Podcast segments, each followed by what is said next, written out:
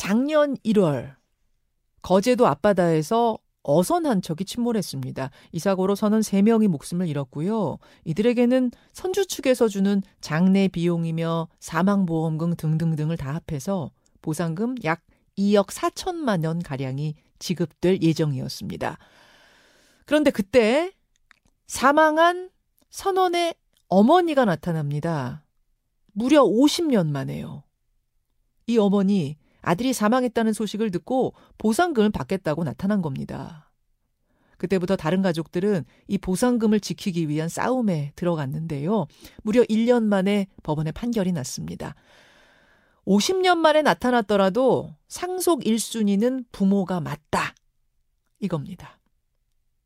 지금 다른 가족들은 절대로 받아들일 수 없다는 입장인데 도대체 어떻게 된 얘기인지 자세한 이야기 좀 들어보려고요. 저희가 사망한 가판원 고 김종환 씨의 누나 김종선 씨를 어, 연결했습니다. 직접 좀 들어보죠.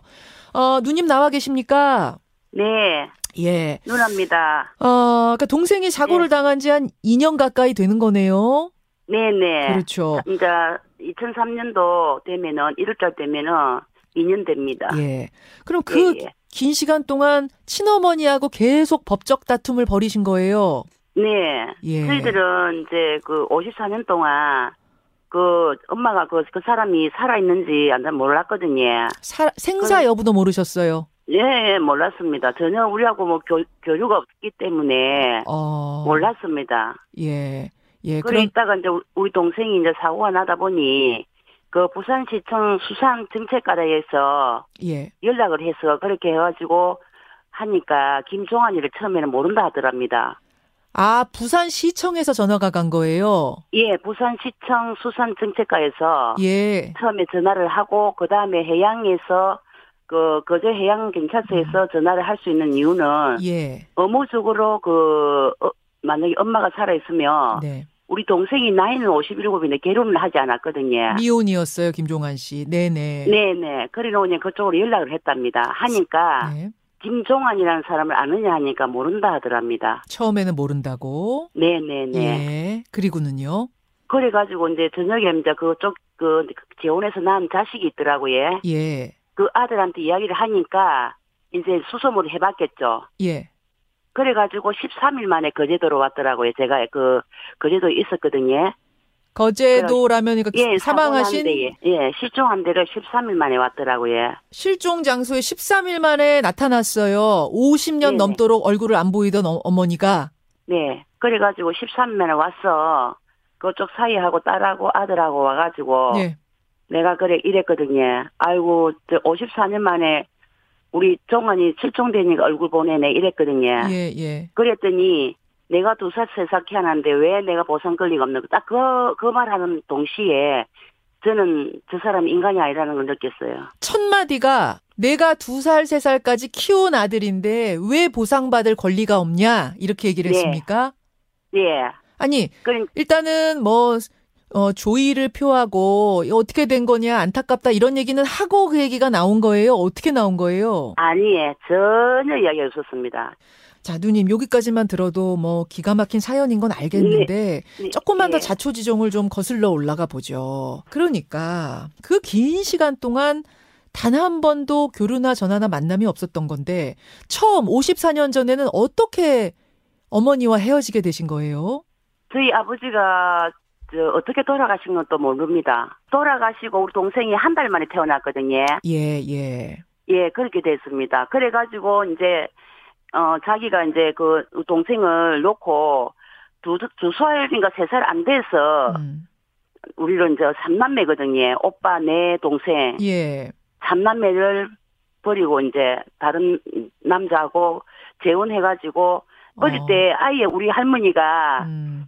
너 엄마 너가 아버지는 다 죽었다고 해가지고 우리는 어릴 때 크면서 엄마라는 단어를 몰랐습니다. 아, 그러니까 도망가듯이 떠나가지고 그 후로는 졸업식, 입학식, 생일, 뭐 결혼식 언제도 한 번 나타난 적이 없어요. 한 번도 나타난 게 없습니다. 저희 오빠는 이제 99년도에 네. 돌아가셨거든요. 오빠가 40대 조금 안 돼서 돌아가셨는데 음. 그것도 연락을 다 했는데 오지 않았습니다. 왜 안 왔겠습니까? 우리 오빠는 결혼을 하고 조카가 있었거든요. 예, 예. 그랬으니까 오지 않았고 우리 동생을 13일에 온 이유는 음. 제가 지금 생각하니까 우리 동생에 대한 걸 다 알아보고 온 거예요. 음. 우리 동생이 미혼이라는 걸 알고 네. 자기들이 일순위라고 주장을 하면서 그렇게 이야기를 하더라고요. 내가 1순위라는 것까지 다 알고 상속 다 1순위라는 알고, 것까지 예, 예. 알고 왔다. 예. 아, 그 아니 저는 그 삼남매를 배 아파서 낳는데 아무리 재혼을 했기로서니 50 몇 년 동안 한 번도 연락을 안 했다는 게 이게 좀 이해가 안 가가지고요.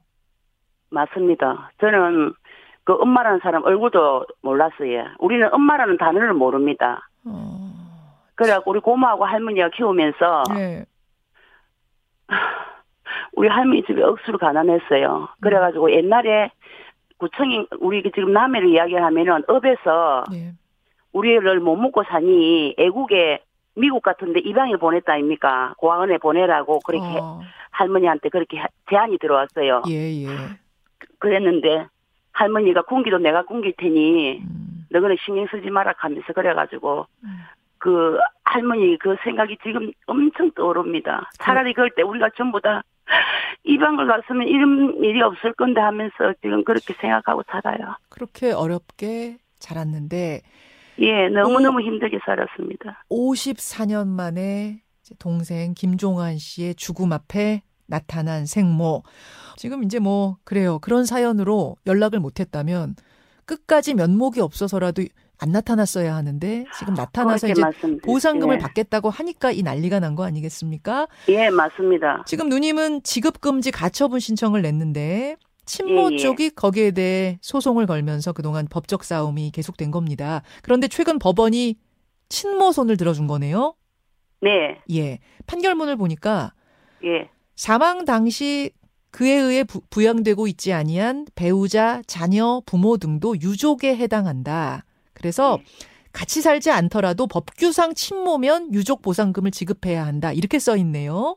네. 그러니까 이제 법원에서 하는 말은 네. 네가 54년 동안 버려도 네가 낳았으니까 네가 가져가야 된다고 이렇게 글 그대로 표현을 하고 냈더라고요. 배우자가 없으면. 생모, 낳아준 예, 어- 예. 어머니 아버지가 무조건 1순위다. 예, 네가 버려도 54년 동안 버려도 어 네가 부모니까 준다 이러는데 저는 아. 그렇습니다. 어쨌든 그 사람이 낳았기 때문에 이 세상에 있는데 우리는 차라리 이럴 것 같으면 이 세상에 안 태어나야 돼. 음, 그러는데 판단이 너무 웃긴 게 예. 지금 우리가 그 우리 옳게 될 사람하고 6년을 같이 살았어요.